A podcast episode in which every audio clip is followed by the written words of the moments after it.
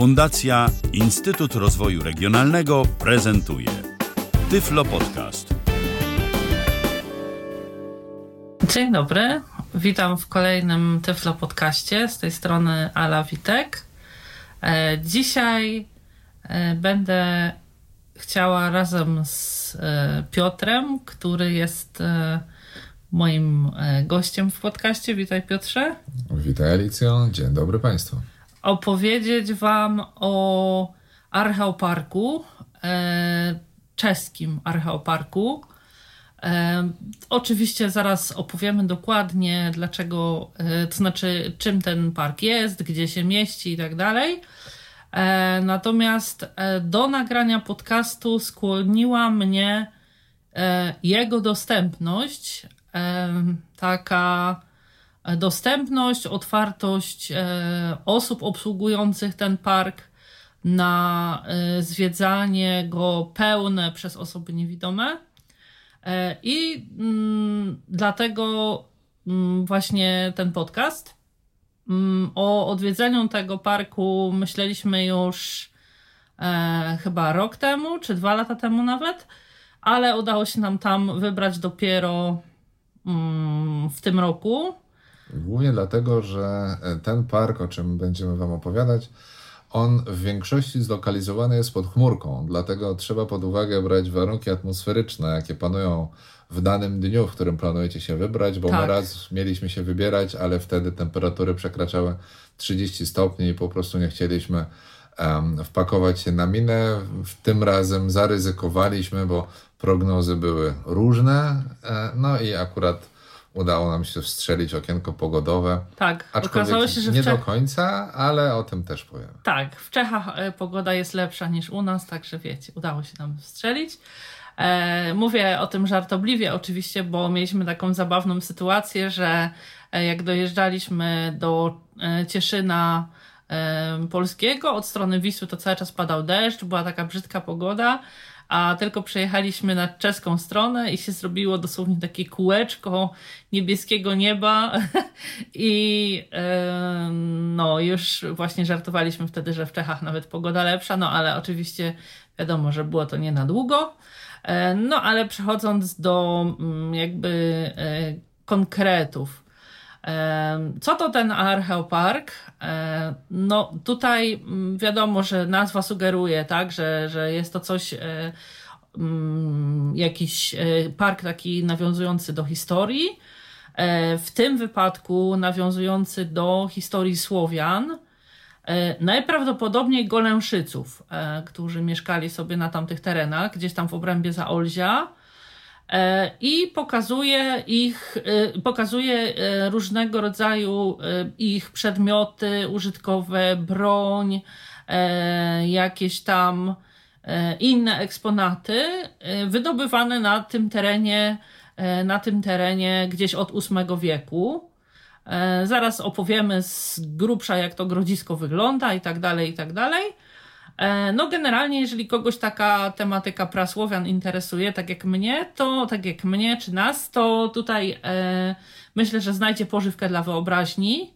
Tutaj warto dodać, żebyście mieli wyobrażenia, że jest to coś takiego jak nasz polski biskupin, ale mm, nie tak patriotyczne.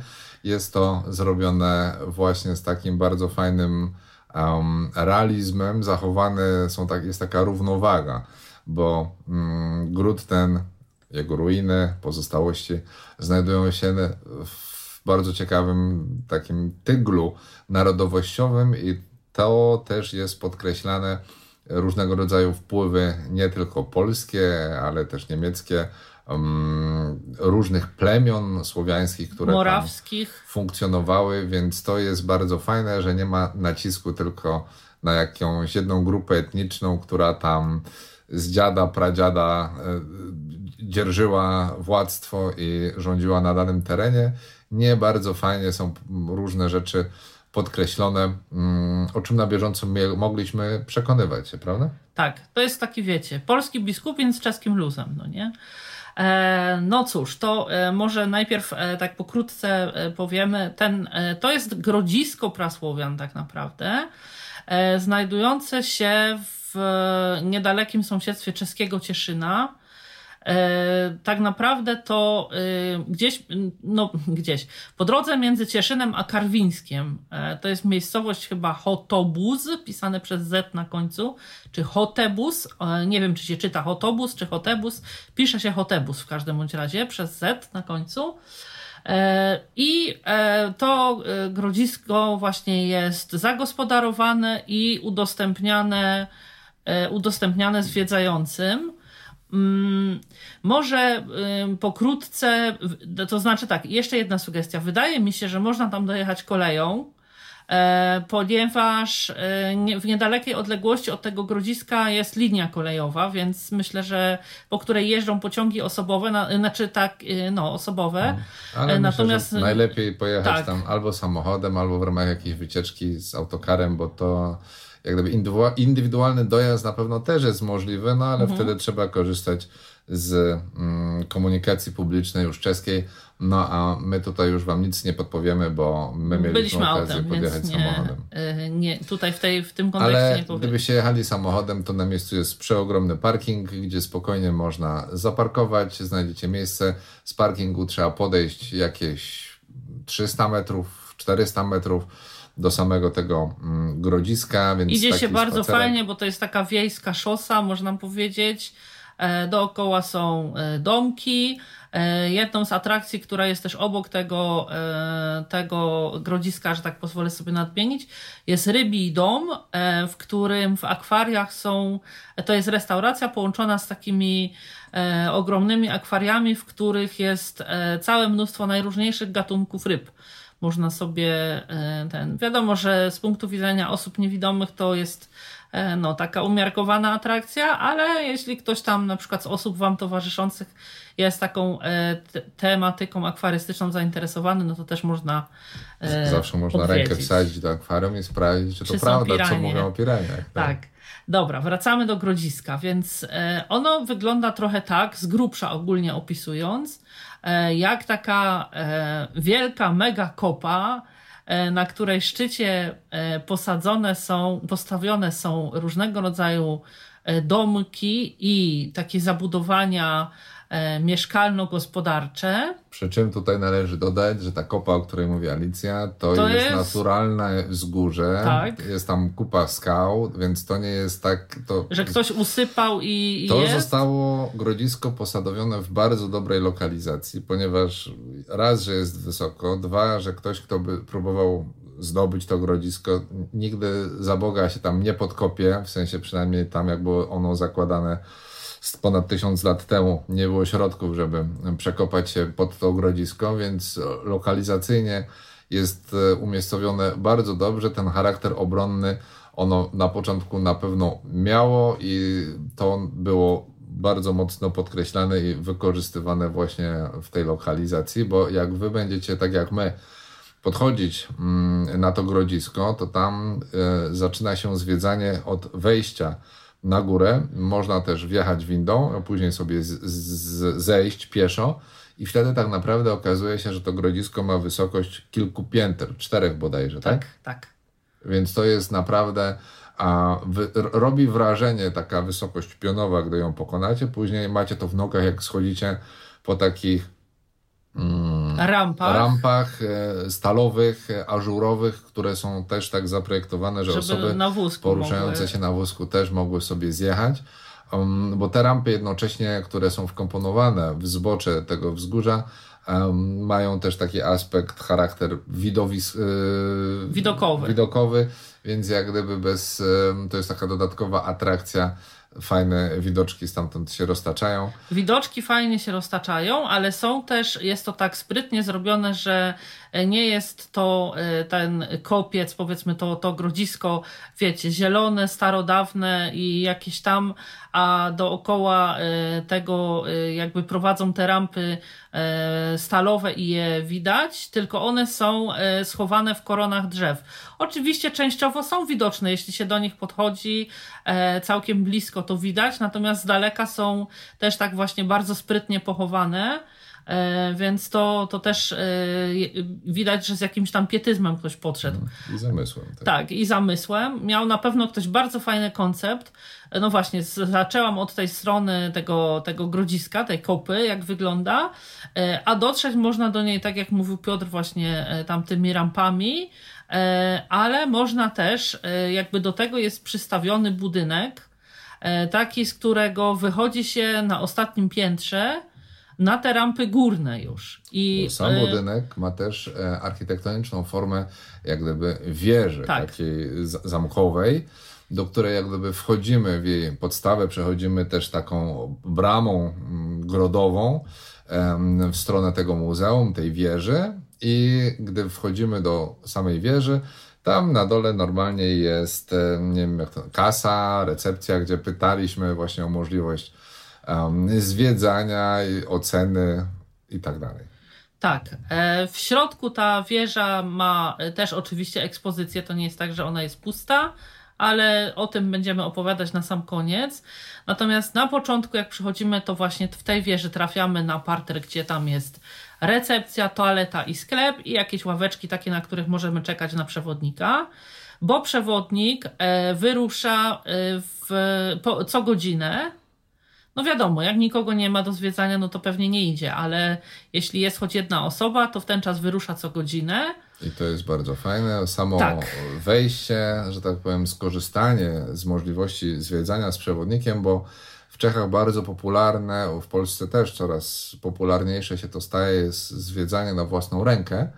Um, I oczywiście ale, można. Tak, wtedy więc tak czy siak płacicie tą wejściówkę, ten bilet, ale w cenie macie tam właśnie i przejście z przewodnikiem. I e, myśleliśmy, że tam nie wiadomo ile za to zapłacimy, a okazało się w przeliczeniu na głowę, że kosztowało nas to 11 zł od łebka, czyli 22 zł zapłaciliśmy, bo co ciekawe i to też może Was zainteresować, przewodnik wchodzi za darmo. Myśmy byli z przewodnikiem, więc jak gdyby nasz przewodnik. Znaczy, przewodnik ten nasz, wiecie, w sensie, który z nami tam przyjechał, no nie? E, no, to e, tyle w kwestii tych. Jeszcze cen. ciekawe jest to, jak, bo nas namówił właśnie przewodnik, z którym byliśmy, nasz przewodnik, żeśmy się tam wybrali, bo on kiedyś był. I właśnie wspominał, że gdy on się tam wybierał, to przewodnik, e, e, pani przewodnik która oprowadzała po tym muzeum, mówiła po polsku. E, my trafiliśmy na przewodniczkę, która po polsku nie mówiła, co nie stanowiło żadnego problemu, bo bez trudu mogliśmy się z nią porozumieć, mm, gdy mówiła po czesku. Poza tym jeszcze akurat tak się złożyło, że nasz przewodnik, z którym byliśmy, mówi po czesku, więc e, jakieś ewentualne nieścisłości były do wyjaśnienia, ale myślę, że nawet gdybyśmy byli bez niego, nie byłoby najmniejszego problemu z tym, żeby... Tak, więc finalnie okazało się, że oprócz naszej trójki zgłosił się jeszcze jeden Czech, Czech? zainteresowany um, przejściem. Przyszła pani przewodniczka i o pełnej godzinie windą zabrała nas na szczyt wieży i rozpoczęliśmy zwiedzanie. Tak, zwiedzanie wygląda w ten sposób oczywiście jak w większości obiektów, że e, przewodniczka e, nam e, idzie przed nami, opowiada, no i oczywiście świetne jest to, że tam pani przewodniczka, która była z nami, wszystko pokazywała i w pierwszej chwili mieliśmy wrażenie, że to jest tak, że ona pokazuje nam, ale właśnie jako obiekt porównawczy mieliśmy tego pana Czecha, który był razem z nami i ona jemu pokazywała tak samo wszystko. E, pod pro, e, jakby zapraszała go tam do kolejnych tych stanowisk, e, tak, pokazywała mu jakieś, jakieś materiały, tak. prosiła, żeby zobaczył, żeby dotknął, jaka jest różnica między na przykład butami albo czymś tam, no nie? Tak. No. E, więc e, w ten sposób to wyglądało. Aha, jeszcze jedna kwestia e, odnośnie samego zwiedzania. Zwiedzać można za wyjątkiem poniedziałku. To tak mówię, żeby się nikt nie naciął, bo właśnie my chyba dwa lata temu nie pojechaliśmy, bo zdecydowaliśmy na poniedziałek, a się okazało, że jest zamknięte. Dobra, to myślę, że będziemy mogli powoli przejść do tego, żeby opowiedzieć, jak sama ta ścieżka zwiedzania wygląda. Więc zaczęliśmy od tego, że z tej wieży przechodzimy rampą na wierzch tego, tego kopca, jakby tego grodziska.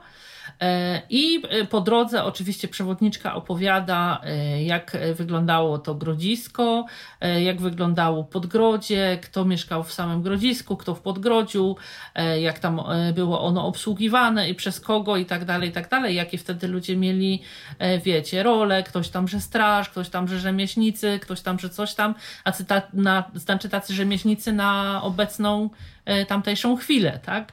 E, więc e, no i oczywiście też e, jak wyglądały kwestie obronności tam te, tego grodziska, więc jest to tak jakby takim tytułem wstępu.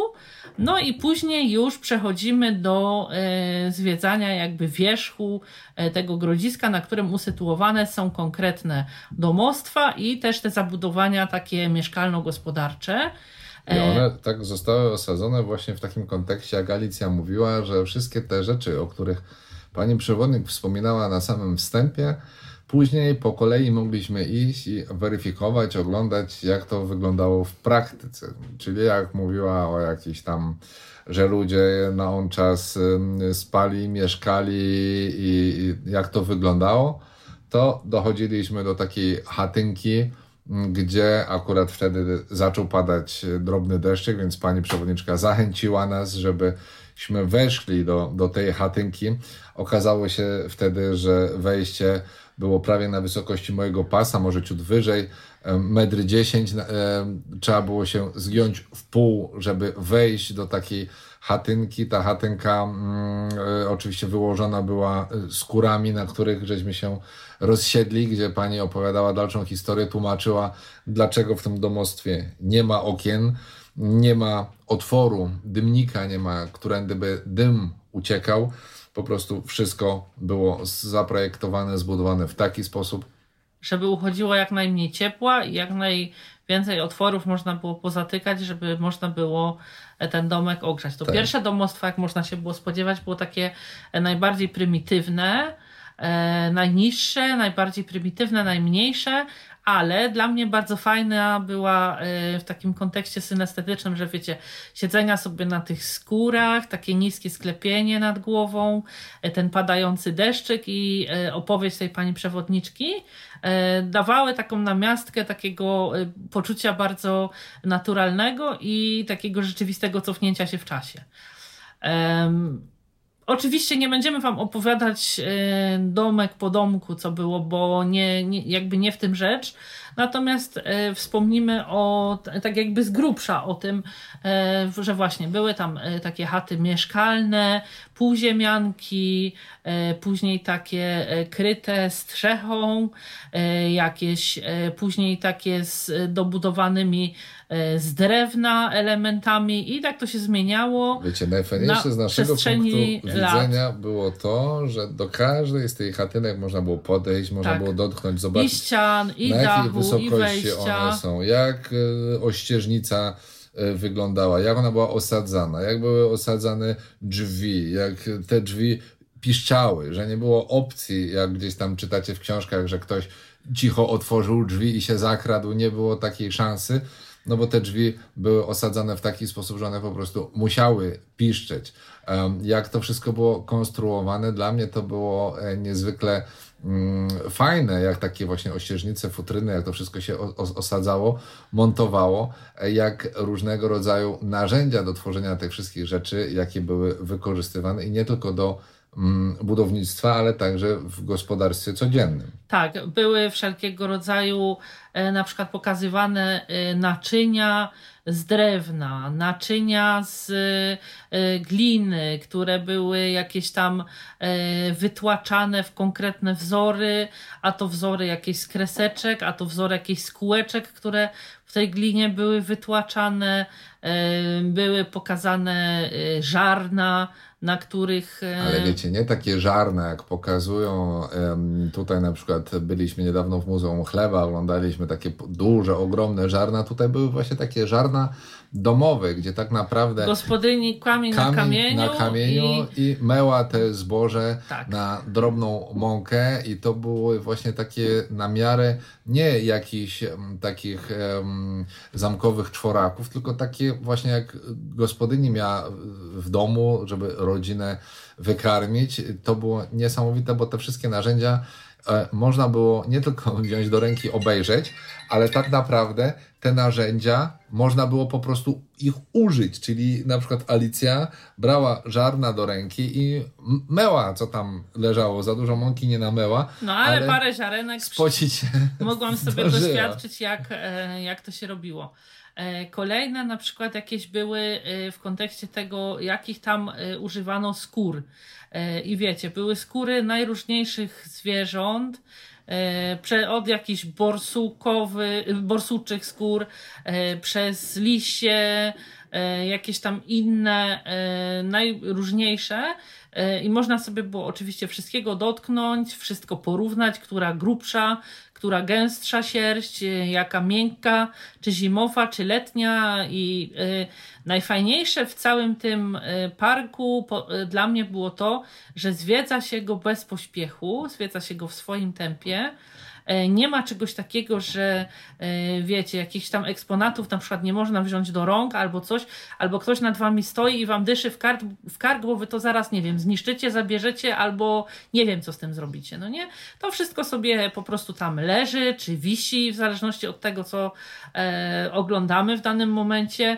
E, można sobie to podejść, zdjąć, zobaczyć, e, tak. odłożyć na miejsce i tak dalej i wiecie, zupełnie bez takiej presji i czasu, i tego właśnie, że nie wiem, jest to coś wyjątkowego, że dla Was specjalnie ktoś tam udostępnia tak. i Wy sobie możecie dotknąć, tylko po prostu każdy, kto przychodzi, może. Fajne no, rzeczy były jeszcze e, takie, gdy mm, ta pani przewodniczka zwracała uwagę na takie kwestie, które nam gdzieś umykały na przykład pokazała nam um, kufel zrobiony ze skóry, taki zszyty, mhm. który wyglądał do złudzenia, mówię o tym głównym korpusie tego kufla, jak um, kufel y, z piwa kozel y, praktycznie dokładnie tak samo obszyty. Już tu myślę, że ktoś sobie po prostu zażartował i po prostu robiąc, rekonstruując skórzany, y, skórzany kufel, po prostu przyjął na kształt te kufle z kozla, które teraz są produkowane, ale e, właśnie zwracała nam uwagę na takie mm, smaczki i wręcz zachęcała,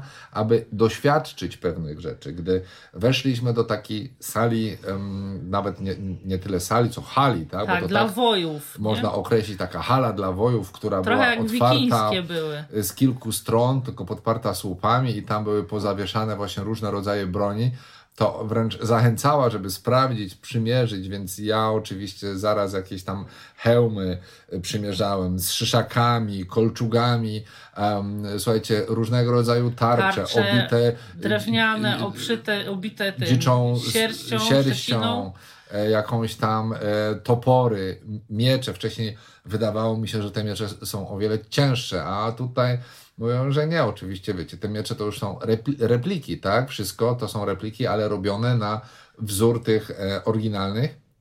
I spokojnie mogłem sobie tym pomachać, powywijać, e, poczuć tą, tą, tą masę, tak? Jak ten wuj, woj brał taką ciężką e, tarczę, to sama ta tarcza mogła ważyć, nie wiem, z 5 kilo, a jeszcze mu ktoś przyłożył w tą mieczem czy toporem, no to wcale się nie dziwię, że potem od takiego uderzenia woj padał na, na kolana, bo po prostu masa tego całego um, uzbrojenia, bo to nie można mówić o, o, o zbroi, tak? bo to było bardzo e, prymitywne momentami, um, robiła wrażenie. Tak samo jak gdzieś tam czytałem w książkach, że ktoś komuś złapał tarczę, wykręcił tak, że komuś rękę złamał, nie mogłem sobie tego wcześniej wyobrazić.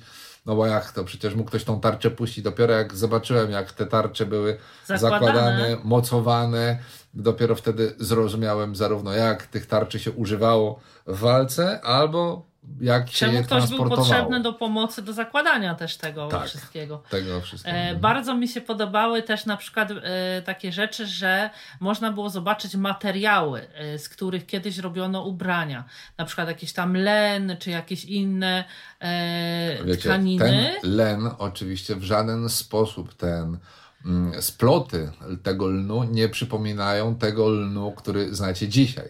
Bo dzisiaj ten len jest prawda, pleciony, splatany mm, Ciasno i- maszynowo, Tak. bardzo ciasno. Wtedy ten len był o wiele rzadszy. Taki bardziej z meszkiem i jeszcze Tak. bardziej gryzł wtedy. Ale na przykład jak zobaczyliśmy taką wełnianą, jak pani pokazała nam sukienkę, tak fajnie wygręplowaną, to ja po prostu spokojnie mógłbym dzisiaj taką w sklepie trafić i bym się wcale nie zdziwił, że ktoś chce kupić taką fajną wełnianą sukienkę. Tak. Bo po prostu materiał tak delikatny, tak niesamowicie miły w dotyku e, i gęsto spleciony, no że ja byłem w szoku.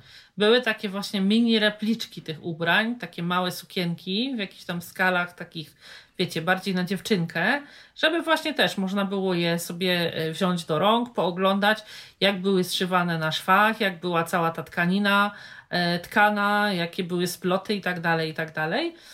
E, Oczywiście całe mnóstwo najróżniejszych szczypiec, e, Sztuciec, sztućców, tych obcąg, jakichś tam e, Mhm. tak, obcęgów, e, młot, tych e, różnego No, rodzaju tak, tak. tłuczków, młotków i Tak, mo- najprzeróżniejszych. Moździerzy, cokolwiek, wiecie, od e, kuchni przez warsztaty i to takie warsztaty od kowala, bo tam nawet Po e, szewca. po, po, przez szewców, przez płatnerzy, aż po jakiś tam, no chyba ludwisarzy nie było, ale takich właśnie, którzy tam druciarzy właśnie druty robią, a, różne formy do wytapiania i, i, i piec taki węglowy do wytapiania rudy i tak dalej, i tak dalej. I słuchajcie, najfajniejsze w tym wszystkim było to, że tych wszystkich rzeczy można było dotknąć, obejrzeć, postukać, podnieść, Sprawdzić, obrócić. jaki to jest rodzaj materiału. Tak, ile e, to jaka waży, jest czy wielkość to, tego to i tak pasuje dalej. w ogóle waszym wyobrażeniom.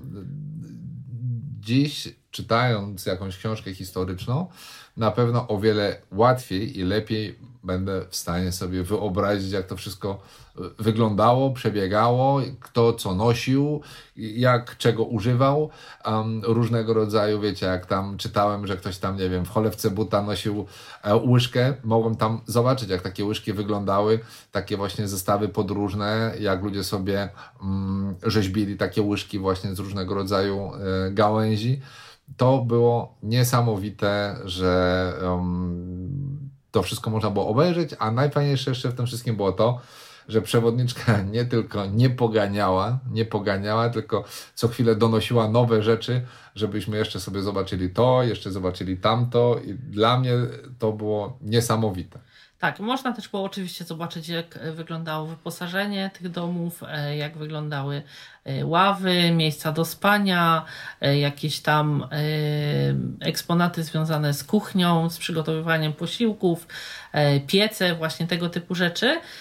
I dla mnie, jeśli chodzi o wszystkie te małe rzeczy, które można było tam oglądać, świetnym rozwiązaniem jest to, że ktoś y, jakby zaangażował się i włożył wysiłek w to, żeby przygotować właśnie wszystkie te repliki.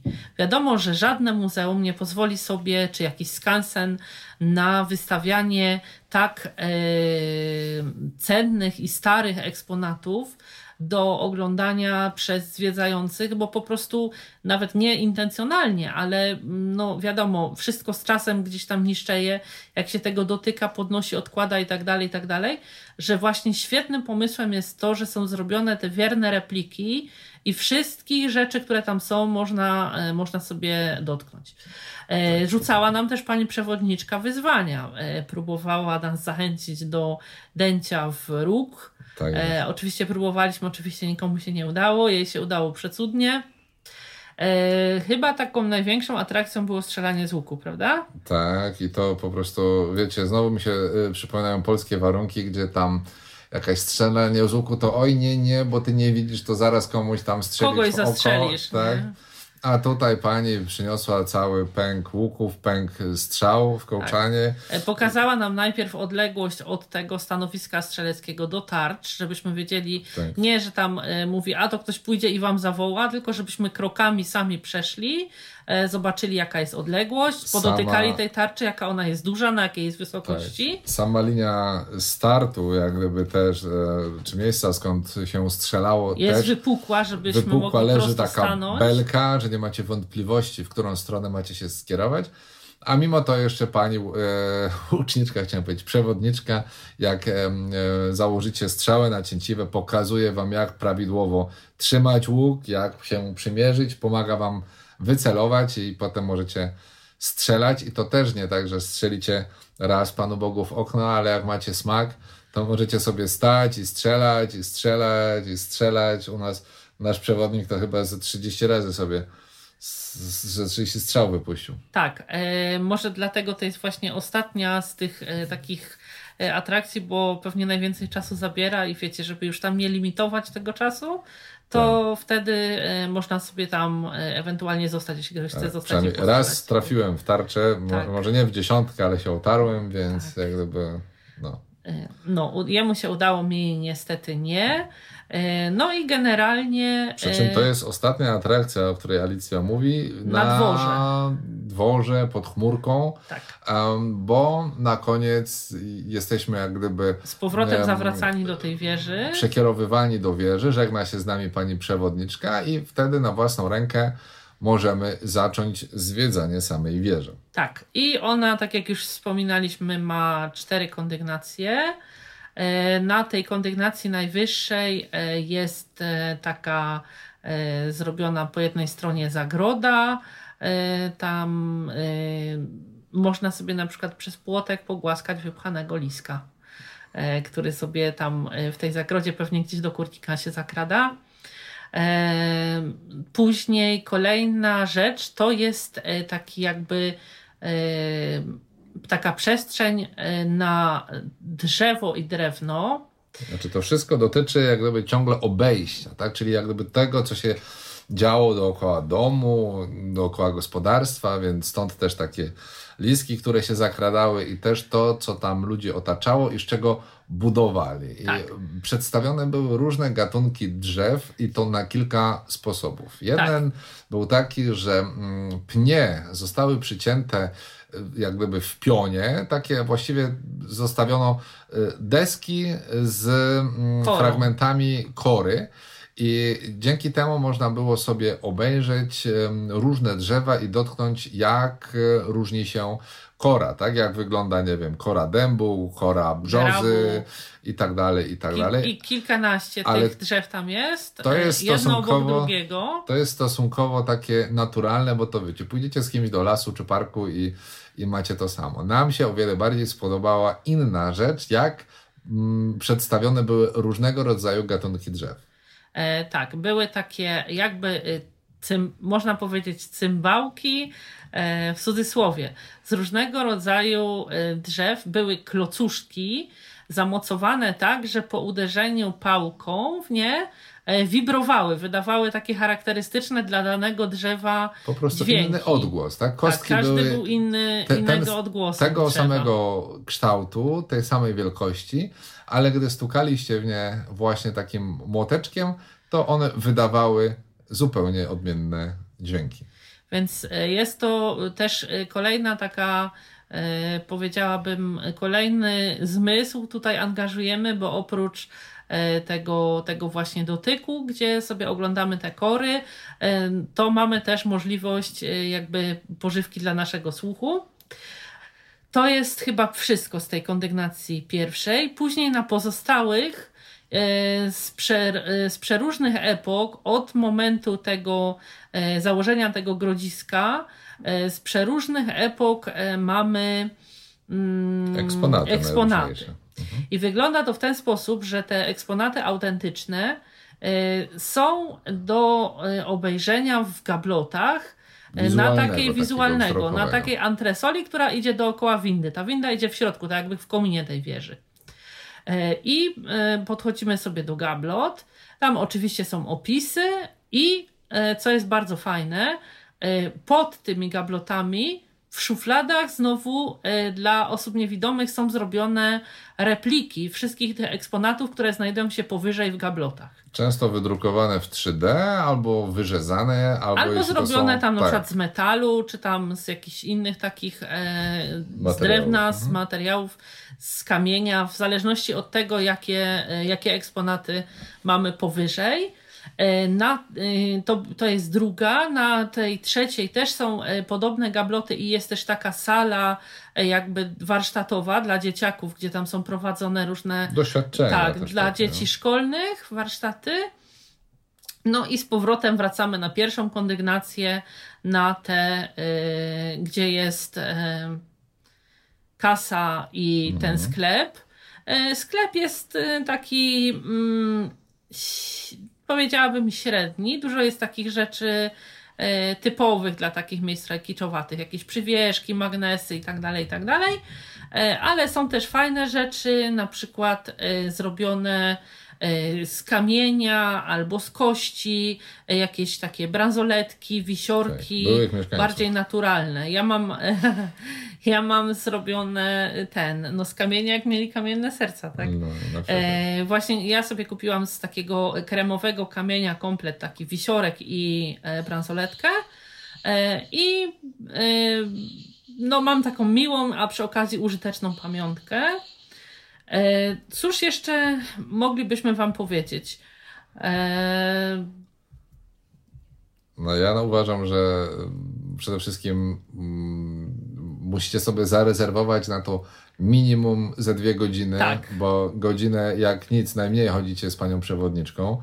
Um, e, pozostały czas właśnie na dodatkowe rzeczy, bo pani przewodniczka celowo zostawia was na górze i macie wtedy możliwość, tak jak Wam mówiłem na początku, um, ponownego pochodzenia, bo na przykład jak e, sobie po tym całym obiekcie, jeśli wcześniej na przykład, nie wiem, um, byliście na stanowisku poświęconym bartnikom i gdzieś tylko barcie mieliście okazję zobaczyć, że tam tutaj coś tam z drzewa wystawało, a chcielibyście coś więcej, jak to wyglądało, bo akurat ten temat Was interesuje, no to wtedy wracacie i to oglądacie za do prze, przeproszeniem brajlujecie sobie do woli, um, jak taka barć wyglądała, co ten bartnik robił, czego używał i tak dalej, i tak dalej. I dlatego to jest e, superancka sprawa.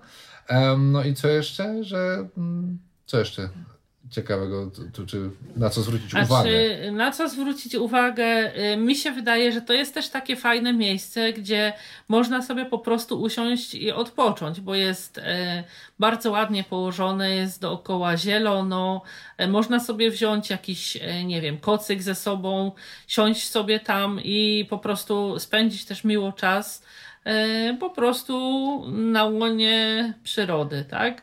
E, Bardzo bym chciała, żeby takie pomysły e, właśnie z tymi replikami, z tymi e, jakimiś e, takimi, e, Znaczy te pomysły zaczynają jakby pomalutku trafiać gdzieś tam. ale chciałabym, żeby trafiały u nas na wolno. szeroką Tak. skalę, bo bardzo często jest Tutaj- tak, że e, nawet e, jeśli są e, udostępniane jakieś oryginalne eksponaty w muzeach, no to są udostępniane, tak wiecie, e, trochę osobom niewidomym Mhm. z duszą na ramieniu, tak? No możecie dotknąć, ale ostrożnie, ale nie za długo, ale coś tam. A właśnie fajnie byłoby, gdyby na nasz grunt były właśnie Mhm. przeniesione takie, że są te repliki, można sobie powoli zwiedzać, oglądać i tak Mhm. Może dalej. inaczej. Fajnie byłoby, gdyby coś takiego stało się standardem, a Tak. nie tak jak teraz na przykład w ostatnim czasie Muzeum Żydów Polskich Polin w Warszawie wdrożyło też takie rozwiązania, że tam część eksponatów też wydrukowali w 3D i są one dostępne dla osób niewidomych. Tak więc jakbyście się wybierali tam na wycieczkę, no to też będziecie mieli najprawdopodobniej możliwość sobie dotknąć, obejrzeć te eksponaty, które oryginały są za szybą, za szkłem zabezpieczone, będziecie mogli zobaczyć, jak to wygląda, po prostu dotknąć. No a my życzylibyśmy sobie, żeby tego typu um, obiekty, muzea, wystawy, nawet jeśli coś jest mega bezcenne y, i mm, wystawcy boją się, że osoba niewidoma mm, przez przypadek zniszczy, no to róbcie w 3D, a my chętnie przyjdziemy i zobaczymy, jak to wygląda. Znaczy mi się też wydaje, że to poza tym to jest tak, że robi się dla niepełnosprawnych, a korzystają wszyscy. Też mi się wydaje, że o wiele fajniej jest na przykład, kiedy nauczyciel przychodzi z grupą szkolną, e, nawet widzących osób, na zwiedzanie takiego muzeum i e, mają uczniowie możliwość właśnie też wzięcia do rąk, zobaczenia, ile to waży, jak Tak. to jest zrobione i To tak jest takie dalej, i tak dalej. Tak, bardzo. a nie tylko właśnie gdzieś tam oczami oglądania w gablotkach. Więc myślę, że nie jest to rozwiązanie takie, które byłoby dedykowane tylko nam, ale sprawdziłoby się też e, o wiele bardziej w e, kontekście wszystkich zwiedzających. E, Bardzo podobała mi się wizyta w tym grodzisku, bo też oddaje ducha swoich czasów. To jest takie miejsce e, spokojne, ekspozycja jest przebogata, bardzo fajnie jest to skonstruowane e, i jeśli będziecie gdzieś tutaj w pobliżu e, Mora, w pobliżu Cieszyna, to ja osobiście bardzo serdecznie Wam polecam odwiedzenie.